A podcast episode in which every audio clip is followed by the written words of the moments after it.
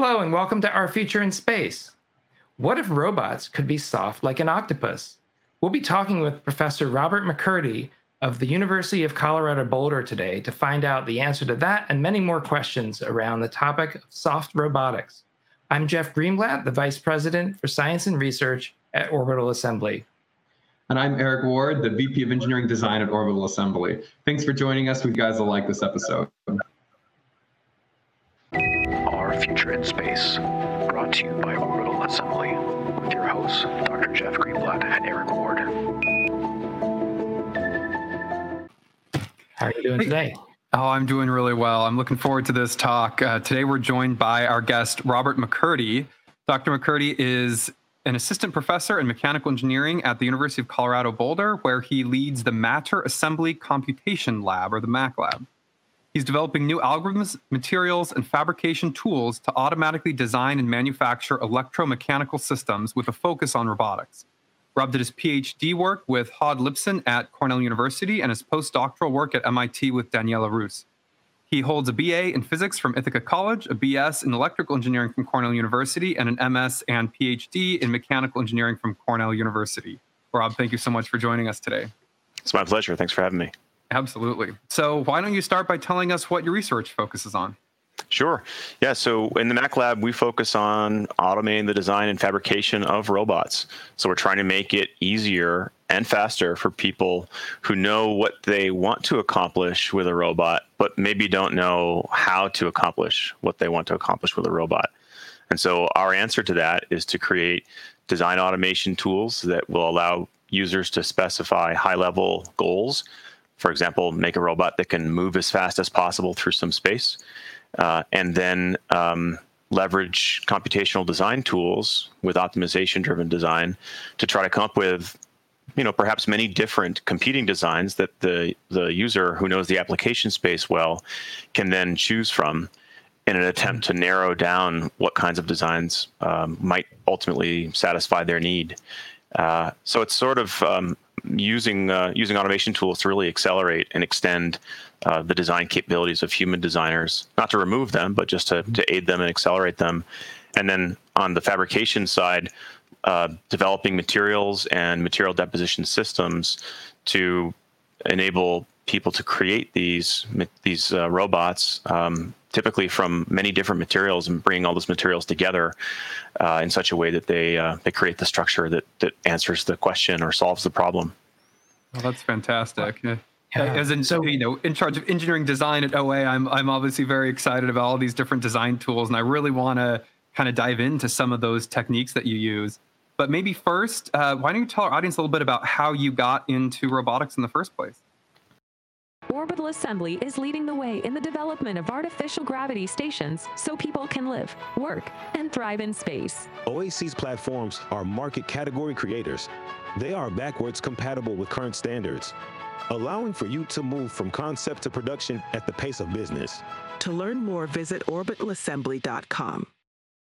Oh yeah, I mean, I guess every roboticist has a, a Legos story, and so mm-hmm. you know, I was an avid Lego builder as a kid, and um, I think that was perhaps my first exposure uh, to the ideas of robotics, um, and really the idea of solving a problem by using you know creativity to imagine a solution and then implementing that solution, uh, sort of physically instantiating that solution to then uh, test out whether your uh, your idea was right. Mm-hmm. And so I guess I'm pretty much doing the same thing, although trying to, to now, in, in a meta way, kind of developing the tools that do the design creation, mm-hmm. um, uh, but for the same kind of problem.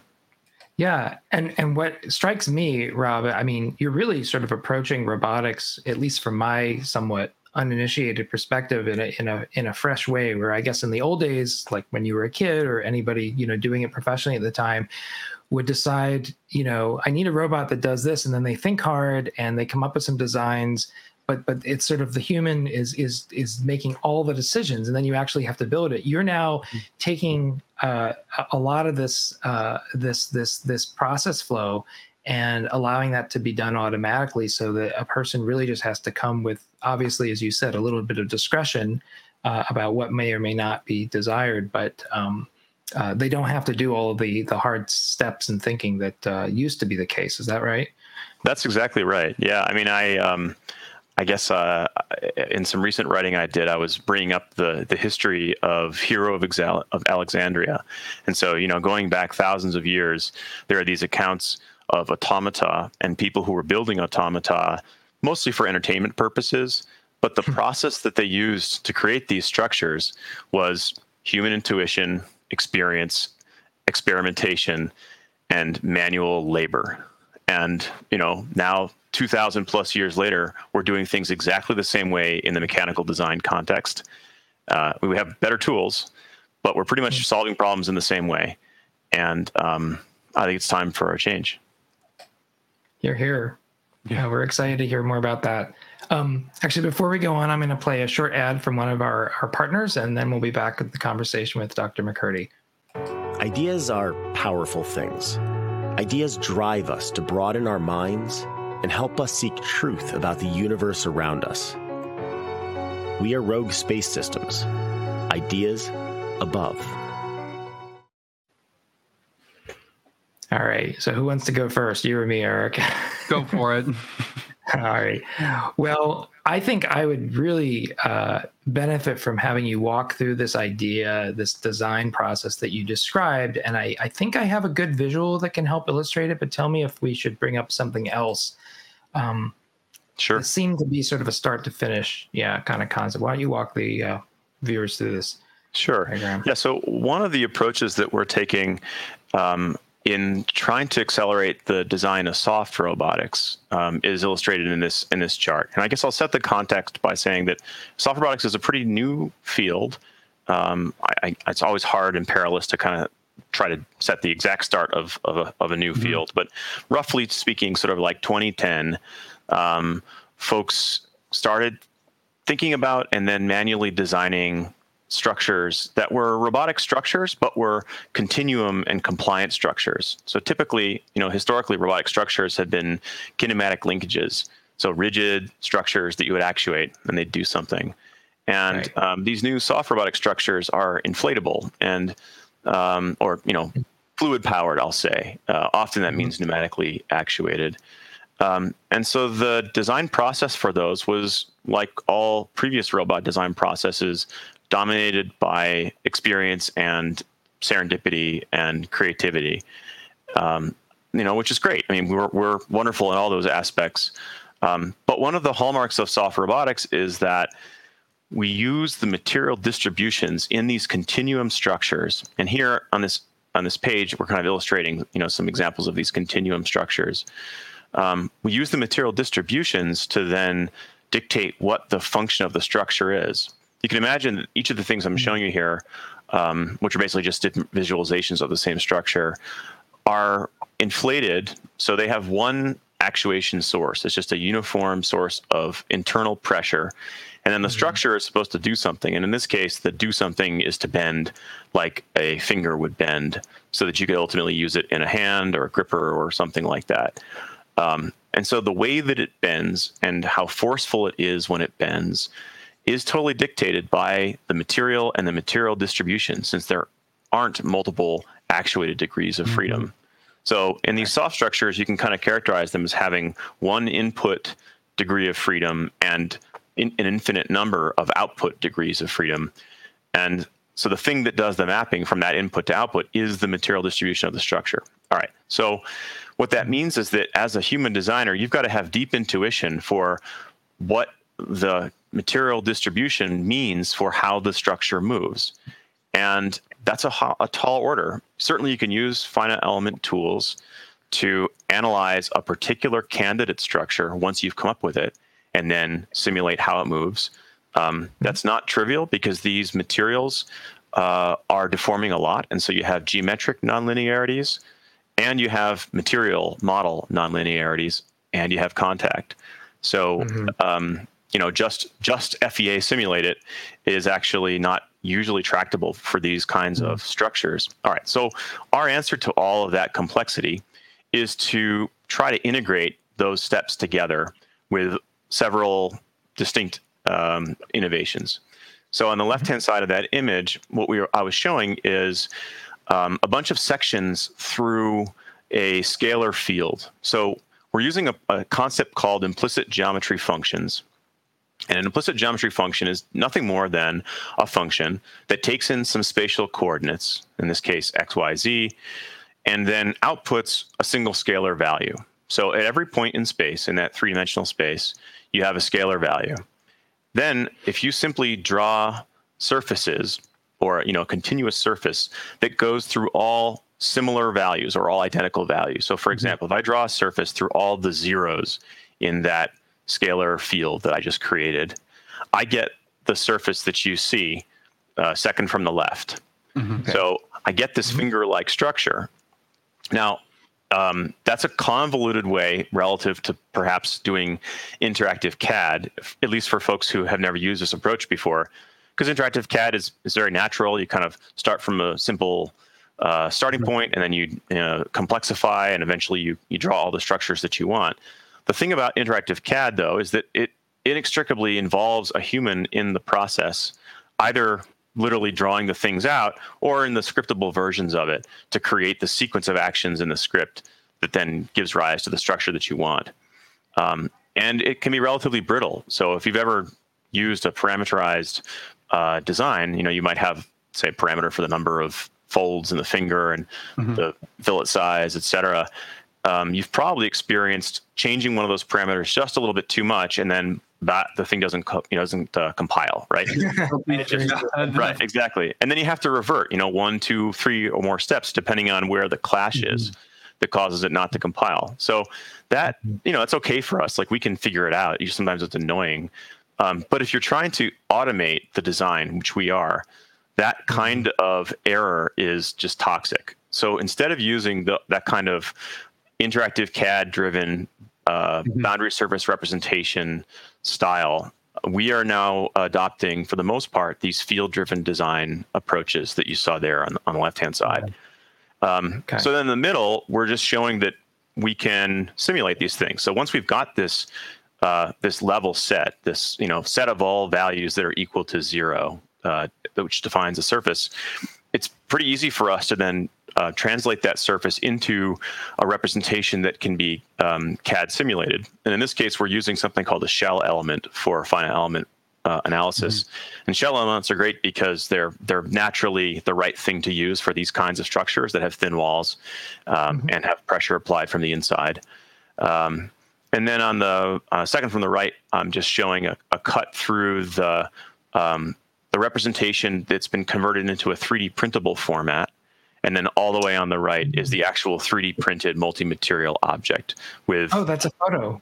Yeah, that's a that's a photo. Yeah, mm-hmm. it's the only photo. The other four are all renders, but the one on the right is a photo. Yeah, credit to my students. I always harass them about taking high quality photos, and so now it's. I think we're at the the point where they're they're good enough that maybe they're mistaken for renders. yeah, I think this is true in many. We, we have a no cell phone uh, photos rule in my lab.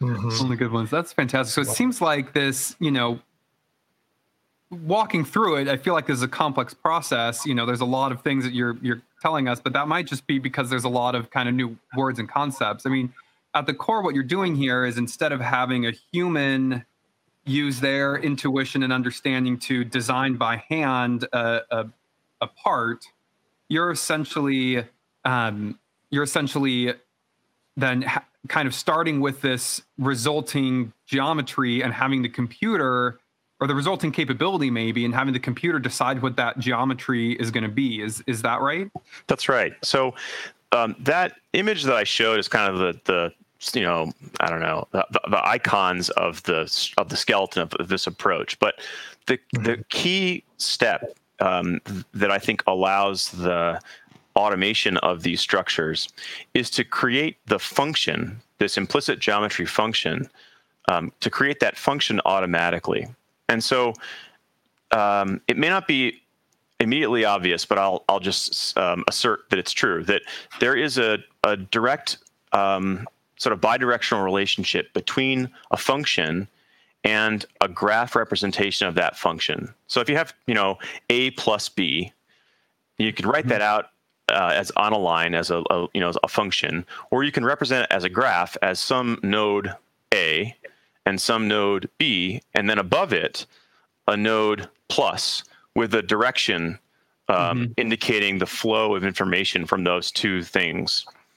And mm-hmm. um, so we actually represent these functions as graphs.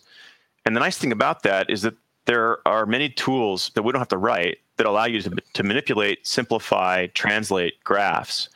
Uh, these would all be directed acyclic graphs uh, because of the structure of the function itself. Mm-hmm. And so what we wind up doing is searching over the space of these graphs to synthesize functions, which then create the surfaces and therefore the fingers, the robots that we want. Mm. And then we simulate them to assess their performance. We'll typically use a couple of different metrics. One thing you might care about is how how compliant a finger is. So, you know, for a given pressure, how much does it bend? Um, and then another thing you might care about is how forceful is it. So, you know, when you for a given pressure, how much how much force can you put at the at the end of the tip? Um, we wind up creating these uh, fitness metrics that mm-hmm. are, in many senses, normalized for things like finger length, so that we don't artificially incentivize really short squat fingers because for the yeah. same pressure, you know, right? Yeah. Um, yeah. So we think a little bit about the kinds of functions we want to optimize for, but then we create this multi-objective optimization setting using mm-hmm. the ability to represent these geometries with these implicit mm-hmm. functions and the fact that we can create the functions with these graphs we then are going through the uh, imagine having an algorithm that just goes through the process of inserting different nodes and connections in the graph and exploring the strengths of the connections looking at the uh, results of the simulated structures and then uh, eventually converging on structures that you know that optimize in this Pareto optimal sense. Mm-hmm. And, we often oh, go ahead. I can jump in. Yeah. Yeah. I was gonna say, so what what seems to me really impressive about this, again, this automating process is you're taking a lot of the decision making that a human designer would normally have to do and you're figuring out how you can encode it in an automated way in a computer system so that it knows that it needs to have obviously the the desired characteristics but it also has to be manufacturable. It has to have certain minimum or maximum dimensions. It I, i'm not sure what other sort of high level things it would need but um, and then you have a lot of different possibilities that can right because it's almost an infinite phase space but you can much more quickly search over all those to find an optimum than having a design team sort of manually build each one and try them out and right? I mean exactly. is that am i capturing the essence of it? Yeah exactly it. I mean um, right the description of this configuration space you know it's vast right? There's so mm-hmm. many different ways just to, in the space of these fingers there's so many different ways to design a finger. Um, yeah on the left hand side of this slide we're showing in fact many different inflatable structures which all have the same graph topology all I'm changing mm-hmm. here are just the strengths of the connections between the different nodes in the graph. Mm-hmm. And of course, then you can explore different graph topologies as well. So uh, mm-hmm. this particular representation is a really expressive one, at least for this, um, you know, for this subdomain of inflatable structures. There's a large variety of, of right. shapes. That's yeah. right. Mm-hmm. So it creates this really rich space for optimization to search over. And um, mm-hmm. the only quibble I would ha- I would assert with what you said a moment ago is that um, mm-hmm. I think I'm I'm still very much reliant on people to make decisions, but at a different level, right? They're making decisions mm-hmm. about what they want rather than making decisions about ah what material goes here because we're slow at that. Uh, you know, yeah. we know what we want, but we don't know how to get there. And so we're solving these inverse design problems all the time manually. All I'm doing is just empowering people to solve these inverse design problems with computation. I love it. That's really interesting. So, yeah. so have you noticed anything like weird crop up, something unexpected, or um, you know, difficulties even getting these algorithms to work and and provide results that that are functional and make sense? Absolutely, yeah. I mean. Um, I have some older work uh, that you can see uh, on my web pages, or if a, YouTube search for me, uh, if you if you search for my name and uh, mm-hmm. softbots um, from work from my PhD, and that was um, an instance where we were also using these uh, sort of network driven designs to search for soft simulated robots and simulated only. Uh, the simulator we were using was kind of janky, and so there was no no way to ever fabricate these things. But Hmm. um, they uh, initially came up with a bunch of designs w- with these rules. The rules were make a soft simulated robot that can run as fast as possible and have as little muscle as possible. The idea being that whenever you're doing multi-objective optimization, you'd like to choose objectives that are both desirable but are somewhat in tension with each other. If they're not in tension with each other, then you might as well just choose one of the objectives and not both. So in this case, you know, having fewer muscles or smaller muscles in general, you'd think would make you slower, but it also means that you're more efficient. Perhaps you at least have less energy consumption. So you're um, trying to basically c- combine those two into this decision of fitness or utility where it's not run the fastest or have the smallest muscle, but it is run the fastest for the least amount of muscle you can. It's almost Exactly. a ratio there. Okay. That's right. Yeah. Yeah. And so many folks, when they're doing optimization, they'll think about um, combining different metrics together. Um, and that's a natural way of thinking about how to bring together multiple objectives, right? But um, it's it's sometimes a bad idea to literally combine those metrics together, you know, in some sort of additive or you know weighted way, because then that implies that you know how much you care about, say, running fast or being you know lean, and in many cases you don't. Uh, you're you're new to some space of materials and fabrication and you don't know what's possible. And like as a kid when i was playing around with my legos i learned what was possible by just fiddling with them right? Yeah. and and so um, what this these tools can do if if you're um, optimizing in a Pareto optimality sense, you create these Pareto fronts of performance. And so what you'd like to do, I think, is to show the human designers, the human engineers and supervisors all of the solutions that lie on the Pareto front of best solutions that are all equally good given the set of constraints and objectives that you have Yeah. and don't bother them with the designs that aren't on the Pareto front because they're all less good. Sure. like the, the Pareto front then for our listeners being that that part of the curve. If you're say you have a graph of, you know, on one axis the the speed it can run, and the other axis it's the the amount of muscle, right? Right. And that if there's if there are two solutions that can both run just as fast, but one is heavier, that's not on the Pareto front. But if there's a solution that is a little bit heavier, but also a little bit faster, that could also be on the Pareto front, right? So you're taking out the solutions that are, you know, strictly worse on one of those mechanic metrics, right? But you're left with not just a single option, but an entire spectrum of options that are Yeah. at least the best in one of those compared to the others. Exactly. Yeah, it's the Mhm. principled way of displaying trade-offs. Mhm. And as engineers, we're always making trade-offs, right? I was just struck by an analogy, which is, you know, I don't know that much about designing clothes, but if I wanted to shop for, say, a, a suit, I might go to the tailor, you know, depending on how much money I have, of course. Some people just get it off the rack. But, uh, you know, if I had the ability to do this, I might go to a tailor and say, mock me up four or five different options because I don't, I, I know I want to look good and I want to Mhm. not spend more than this money and I like it in these colors or this style or something.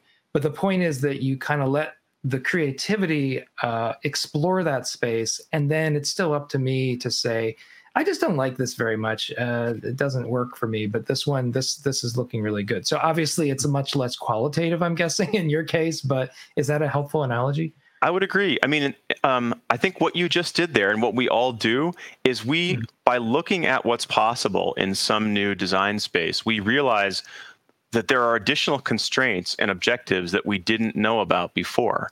And we are doing that all implicitly as we're going through our design iteration loops when the human is inextricably a part of synthesizing the designs.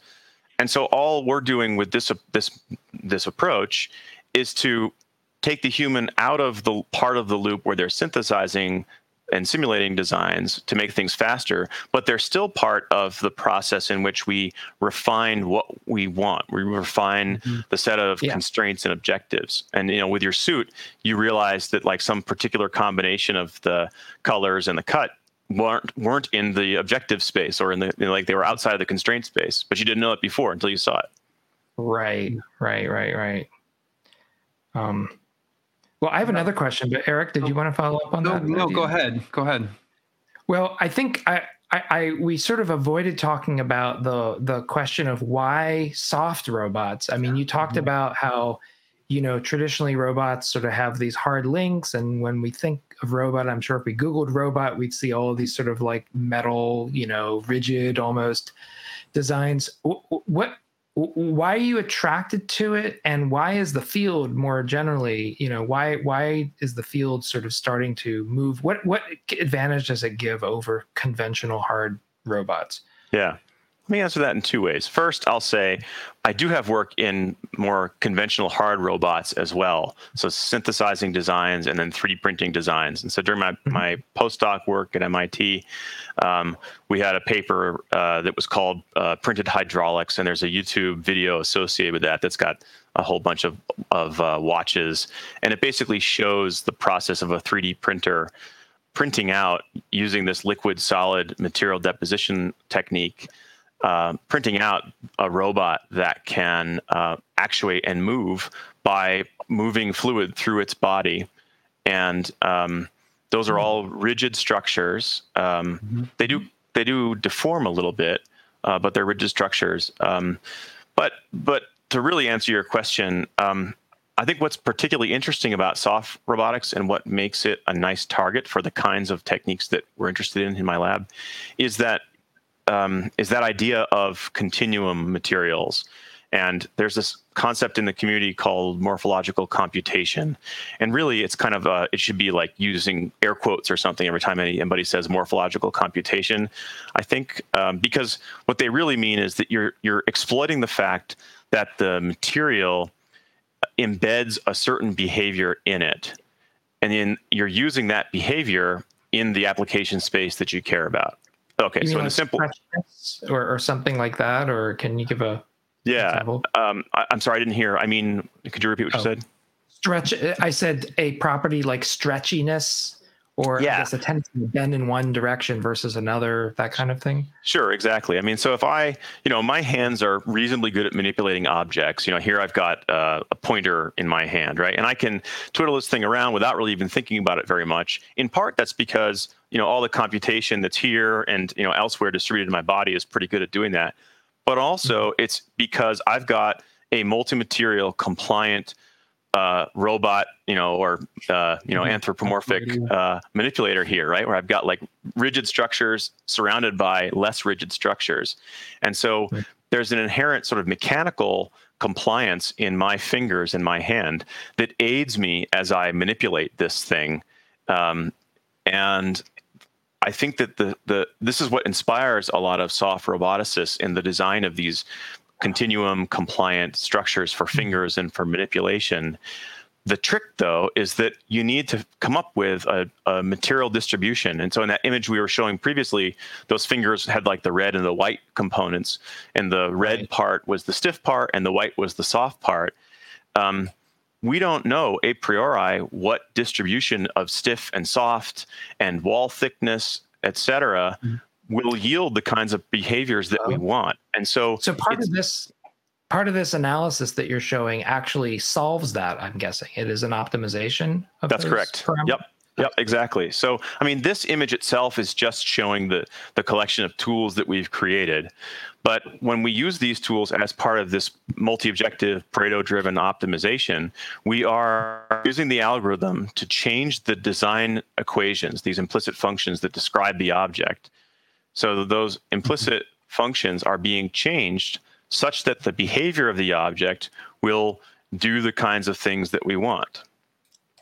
gotcha okay Interesting. So that kind of morphological computation isn't isn't necessarily like a, a computer thinking about it, like we might say, but it's it's a way to sort of embed that that type of behavior and that response to an input into the actual like shape and and design and material that you're using in a way. That's right. Yeah. So um, in in our lab, all of the computation is done outside of the finger and then embedded in the finger as a material distribution.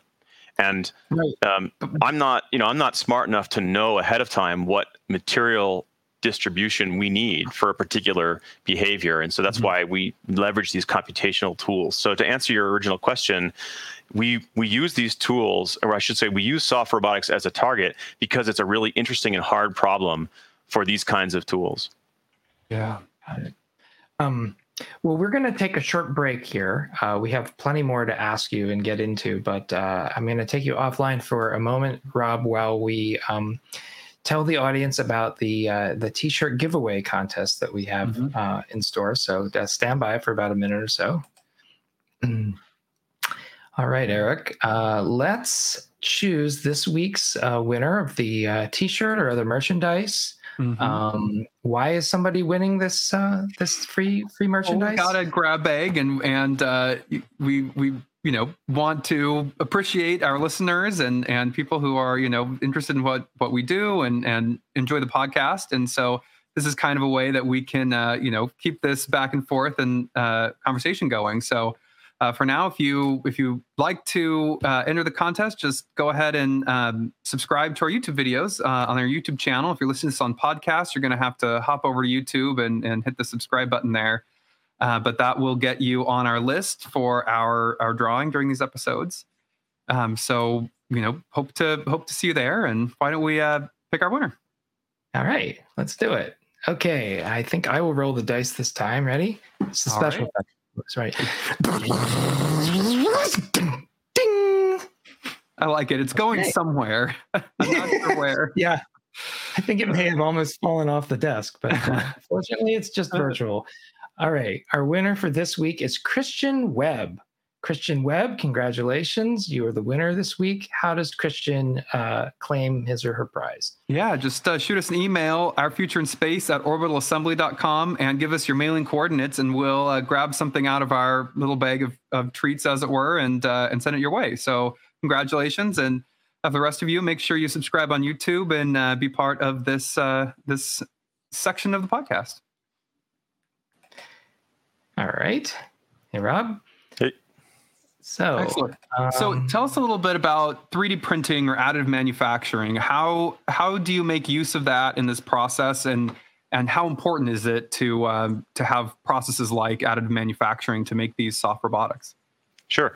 Um, so I guess historically, folks in the soft robotics community started making the first soft robotic uh, components, fingers, robots, etc., uh, using uh, a casting process. So they might 3D print a mold, and then they would mix up some materials and pour them into the mold and let those materials solidify, take them out of the mold, and they'd have the geometry that they wanted.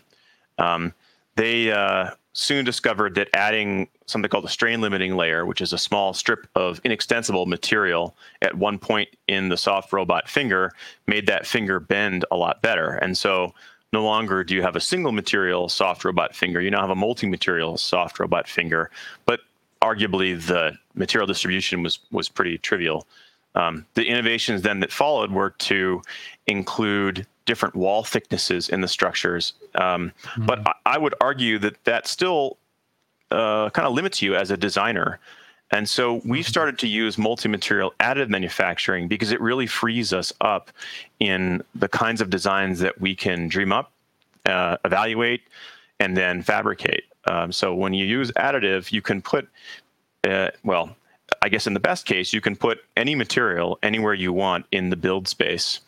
Um, of mm-hmm. course, there are always limitations uh, with any particular material or deposition, but that is the inspiration and the major motivational factor for using additive manufacturing in this context Got is it. the ability to put wildly different different materials um, into the space that you're trying to fabricate, and then you can step back, you know, press print, step back, and get a coffee, and hmm. um, and out comes your structure. So in the in the thing you were just showing a moment ago, that soft uh, finger, um, there's a yeah, there, this one in particular, um, there's two materials in this particular print. There's the kind of whitish material that is a flexible uh, uh, thermoplastic urethane material that we're 3D printing. And this particular structure actually is uh, is stiffer and more compliant than equivalent cast structures, and that is true because of by virtue of the design that we came up with. Um, and this design would not be fabricable using a casting approach because in casting, if anybody's ever uh, played around with this approach, in casting, you know, you pour stuff into a mold, but then the thing's got to come out of the mold. So if you have any mm-hmm. structures that would create a loop or a kind of envelopment of your mold, then you're stuck. And um, usually, what people will do to solve that problem, if they're casting, is first cast part of the structure, take it out of the mold, then cast another part of the structure, uh, and then glue those two pieces together. Or sometimes they'll use an overmolding approach where you might put mm-hmm. the originally cast thing back into a different mold, then pour more stuff in, and, and so on and so forth. As you can uh-huh. imagine, the more steps you have, um, the fewer opportunities you have to go get coffee. You have to be really part of the uh, mm. of the process of fabricating it, right? Um, also, mm-hmm. it becomes harder to have multiple materials. So in that finger, there was a black strip of material there. That black strip of material is actually a strain sensing material. It's a material whose resistance changes as a function of strain. And that's also 3D printed. And we can embed that anywhere we want in this 3D printed design. And it tells us things like what's the bend radius of the finger at any given point in time and how hard are we pushing uh, on the finger uh, mm with the object that's in contact. Um, and so, yeah, I mean, uh, for us, really the. Important. For a fully it, functional device, you got to have the feedback, right? So that's that's right, exactly, yeah. Um, so anyway, so, so for, for us, additive is um, and multi-material additive is a key part of our tool set for mm-hmm. making these structures. Do right. you do you need you know you mentioned earlier you as the you know engineer as a designer you're not you know having a really heavy hand in, in how to design this so you're you're setting up these tools so that the computer kind of can run through all these different iterations all these different designs and tell you how they perform does the computer need to know then what capabilities you have in terms of manufacturing and, and what materials are available and where they could go? Absolutely. Yeah, I think that's a large and unmet need in the space. Um, we have taken some very small steps toward addressing that, um, as have, in fairness, commercial vendors of, of 3D printing tools. Um, they are uh, I would say the criticism that I have is that they are limited typically to just those tools. So if you're someone, you're a company who makes a, a fused filament fabrication printer, um, you care a lot about telling the user that if they use that particular printer with a particular material, um, that a particular geometry that they've asked for may not be feasible. There are some tools that are beginning to do that, but um, in no in no case are they uh, general uh, across materials, across printers, uh, you know, across mm-hmm. um, deposition modalities. There are tons of different forms of additive manufacturing, for example. Yeah. And uh, they all have different constraints. And then when you incorporate multiple materials, the number of combinations uh, absolutely just balloons. And yeah. um, you know, for the same printer, um, if you have say 10 different materials you can imagine all the different combinations of material a next to material b next to material c. Mm-hmm. and maybe those materials don't play nicely with each other. Um, oh, so materials uh, compatibility you mean? Exactly. Or, and yet you might still want to use them. So historically any printer vendor who has supported multiple materials in their printer has restricted the set of materials to those that do play nicely together. But that means that you have a much smaller set of capabilities. So, right. um, yeah, I mean, I think moving forward, you know, Eric, your question about this was uh, is right is right on target. I think for where the industry needs to go, and, and we're developing some tools to basically do model checking um, of different materials in a design.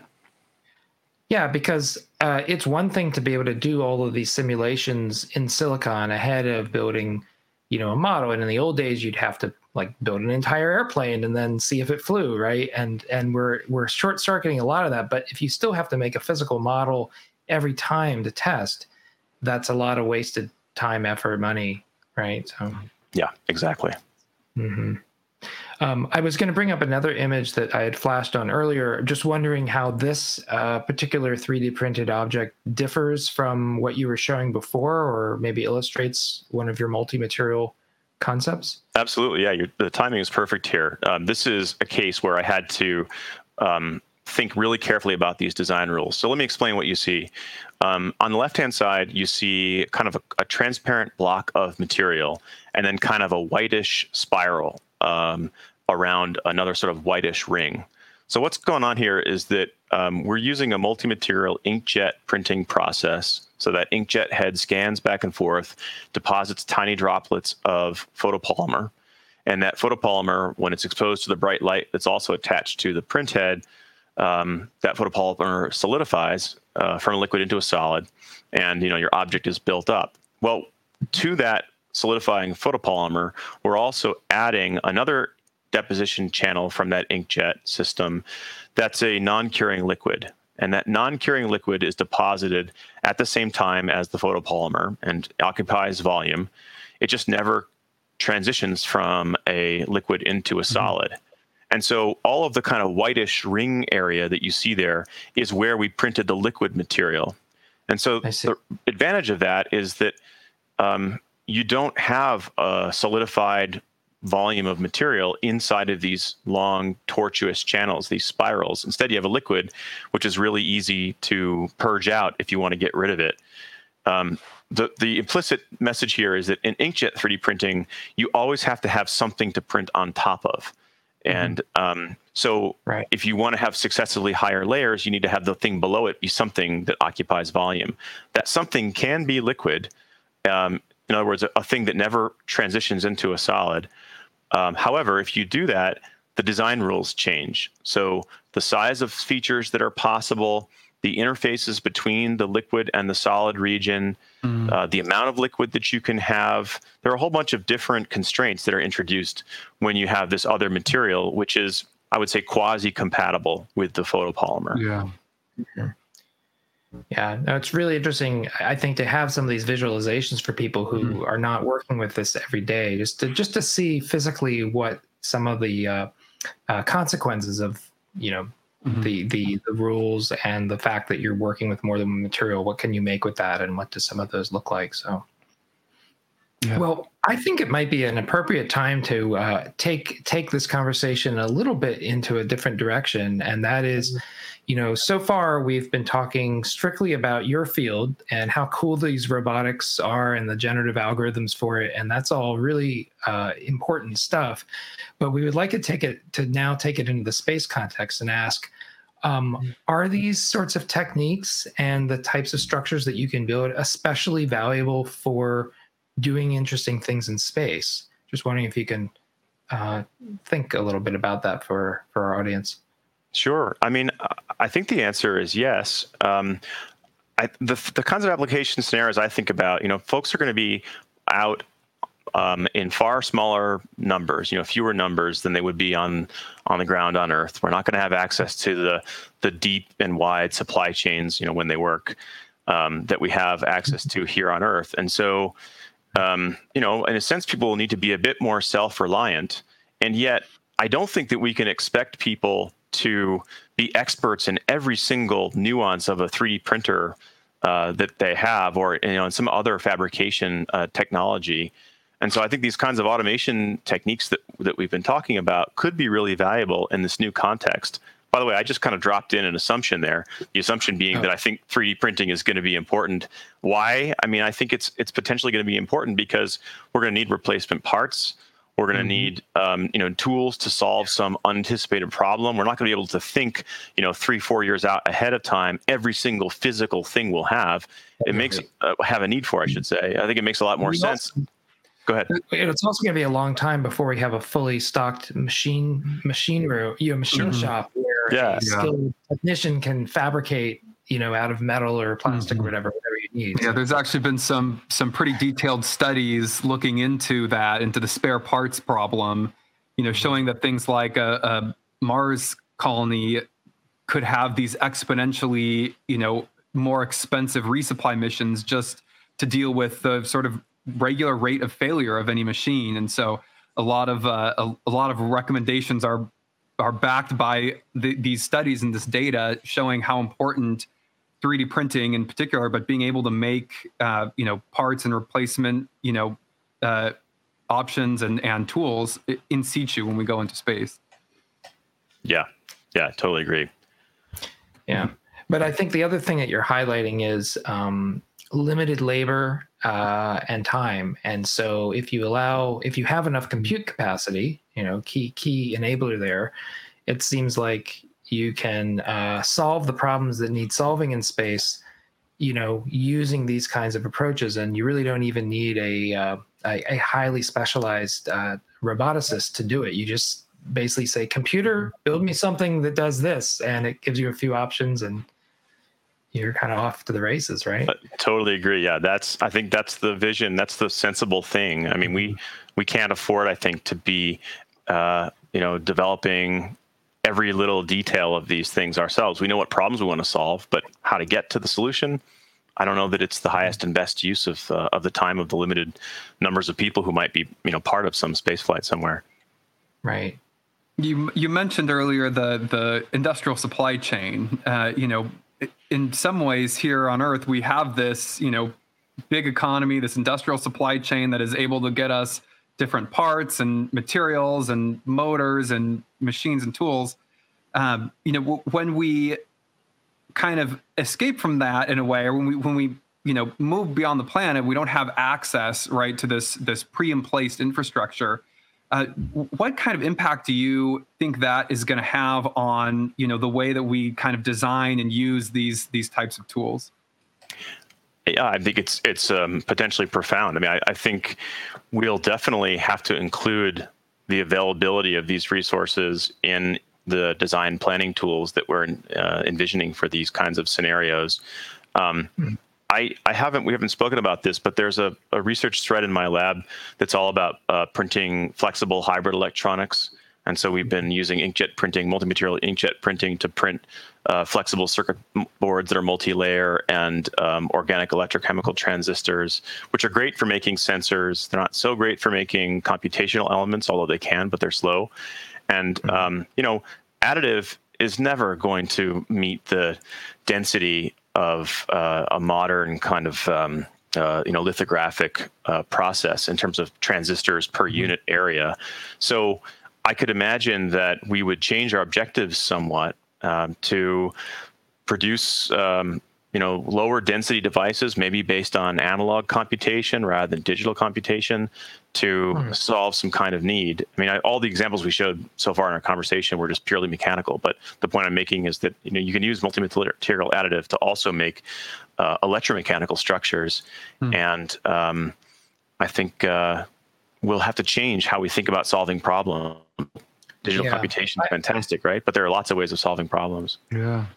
Yeah. I don't know if I've brought up an image that is an illustration of what you're discussing or if this is something else, but um, is, is there something I can show that kind of illustrates that, Rob? Yeah, this is, this is um, a, a, related idea. So on the right-hand side of this, um, I'm showing a stack of different very small circuit boards and um, those small circuit boards each have their own sort of atomic functionality. So one is a capacitor, another is a resistor, another is a switch. There's one that has a very small um, ALU, arithmetic logic unit, on it that can do little state machine kind of operations. And so you can build up a functional circuit by combining all these little tiles together. And um, this circuit, actually, the thing you're, sh- you're showing here on the right hand side with these two little buttons on the top, are two channels of an infrared remote control. So when the user presses one of the buttons, they energize one of the circuits that's created by stacking these things together mm. and create a pulse train from an infrared LED that's on a different one of these little modules. And so you can control a TV. I think these are just volume up, volume down, for example.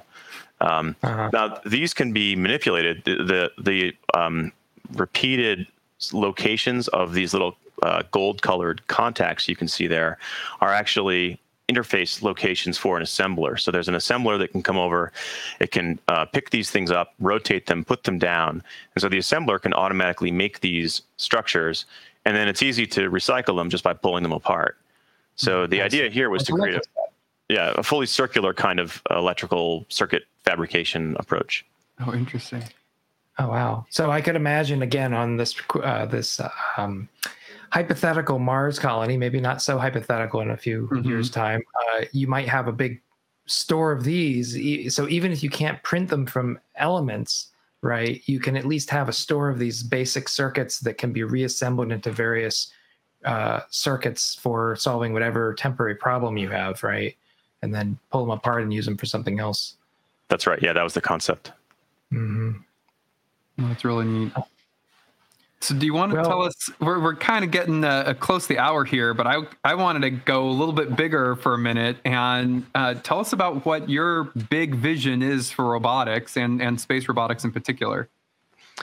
Well, um, yeah, I, I was I was both thrilled and kind of disappointed when I saw several years ago the intro scene to Westworld, when they've got the the robot that's printing all these sinuous tissues, and out of the goo emerges this robot, because um, that's I think that's very much the the vision, um, and you know it's it's wonderful to see that sort of brought to life with uh, a, a really a lot of artistic flair. Um, but it's also a double-edged sword because you know when when people see these things, they think um, it's closer to reality than I think it than it really is. But you know the idea of of printing these really complex electromechanical structures uh, with a multi-material fabricator uh, is is really the dream. And of course, you see the physical parts of it. You know, you see the fabricator, you see the materials, but upstream of that is all of the computation that's gone into creating the the set of multi-material designs that will then yield the kinds of performance that you want. Right. So you see a future, not to put words in your mouth, but you see a future where we will use machines to build machines that can do almost anything that we need done. Is that I think it's. I think that that's the that is an inevitable trajectory. Yeah. I mean, we'll we'll probably get there first, purely with um, with agents that are in, you know, inside uh, a computer somewhere, rather than than physical instantiations. But I think the physical instantiations are um, inevitable. Is there a danger to this? I mean, I have to bring up the AI apocalypse kind of. Yeah. I mean, yeah. What Yeah, I mean, um, I, I think the danger is is a really interesting, complicated one. I think the danger is really the interaction of these technologies with society. So the first team that figures out how to make a general purpose AI, for example, that first team is going to have, you know, such an advantage over everyone else on the planet that you know it would be as if uh, you know a, a modern military landed in a sort of uh, you know prehistoric region, um, and so um, I think that the, the the real danger is is us and how we interact with this. The the kinds of leverage, for example, that intelligent autonomous agents give to their owners. I mean, it's a huge advantage that's that's conveyed to the owners of these systems. Right. I don't think, by the way, that we're going to see the kind of you know apocalyptic sort of Skynet kind of technology that's like self-aware AI. I think it's much more likely instead that we'll see these incredibly complex and capable um, agents that can solve problems, but don't necessarily have their own agendas. It's the human agendas aided by this huge leverage that I think we need to worry about.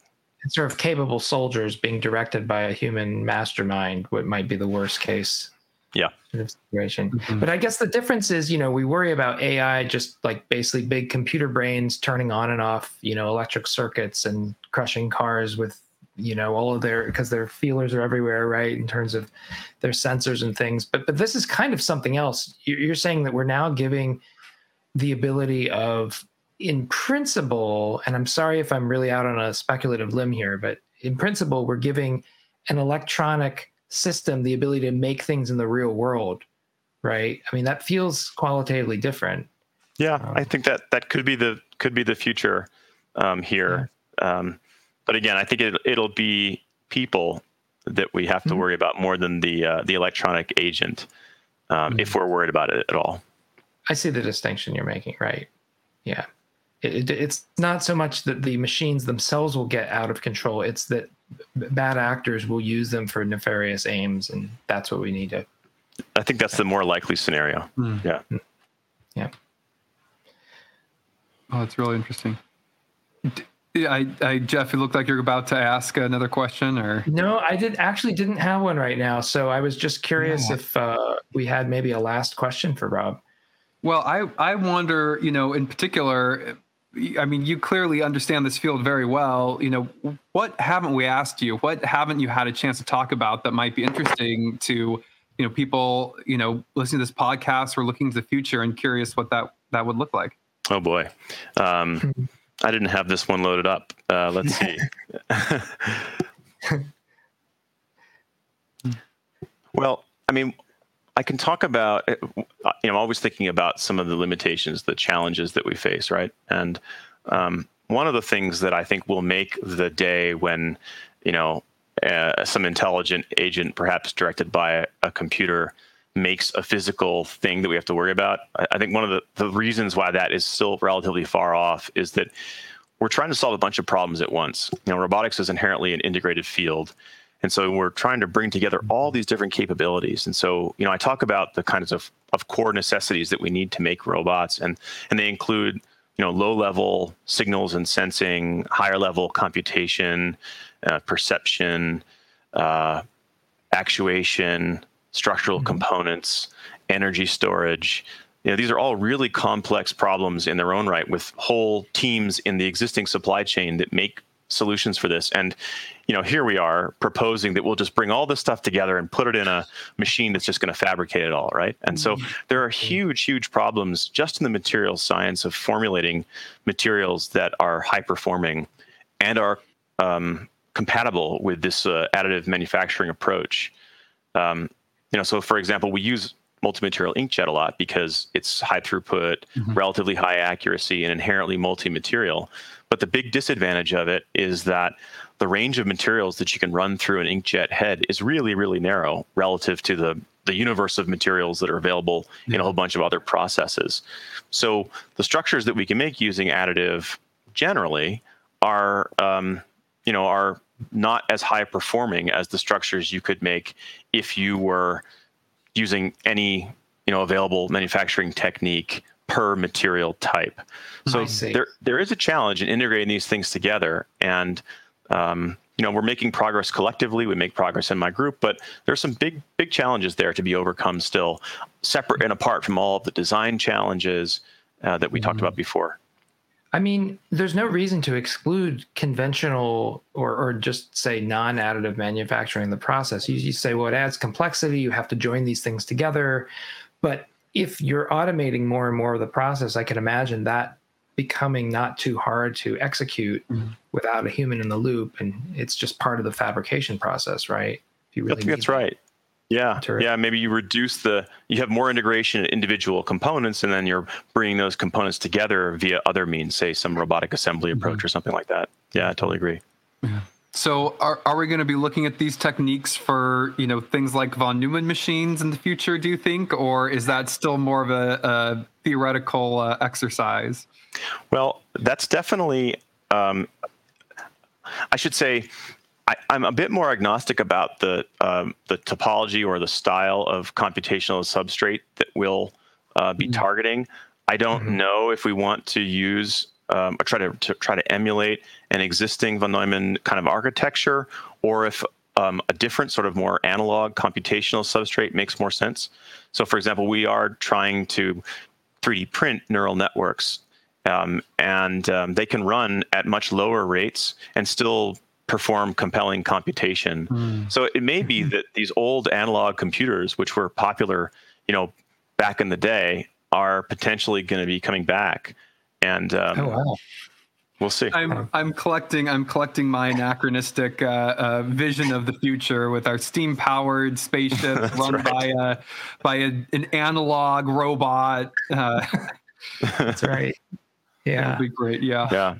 I mean, we have a great example of a very functional analog computer Absolutely. we carry around with us. Absolutely. We actually had a great, great take- conversation about that uh, uh, a few episodes ago with Siddharth Shankar about how efficient our analog computer is, you know, even compared to our best, you know, digital computers and, you know, laptops and supercomputers.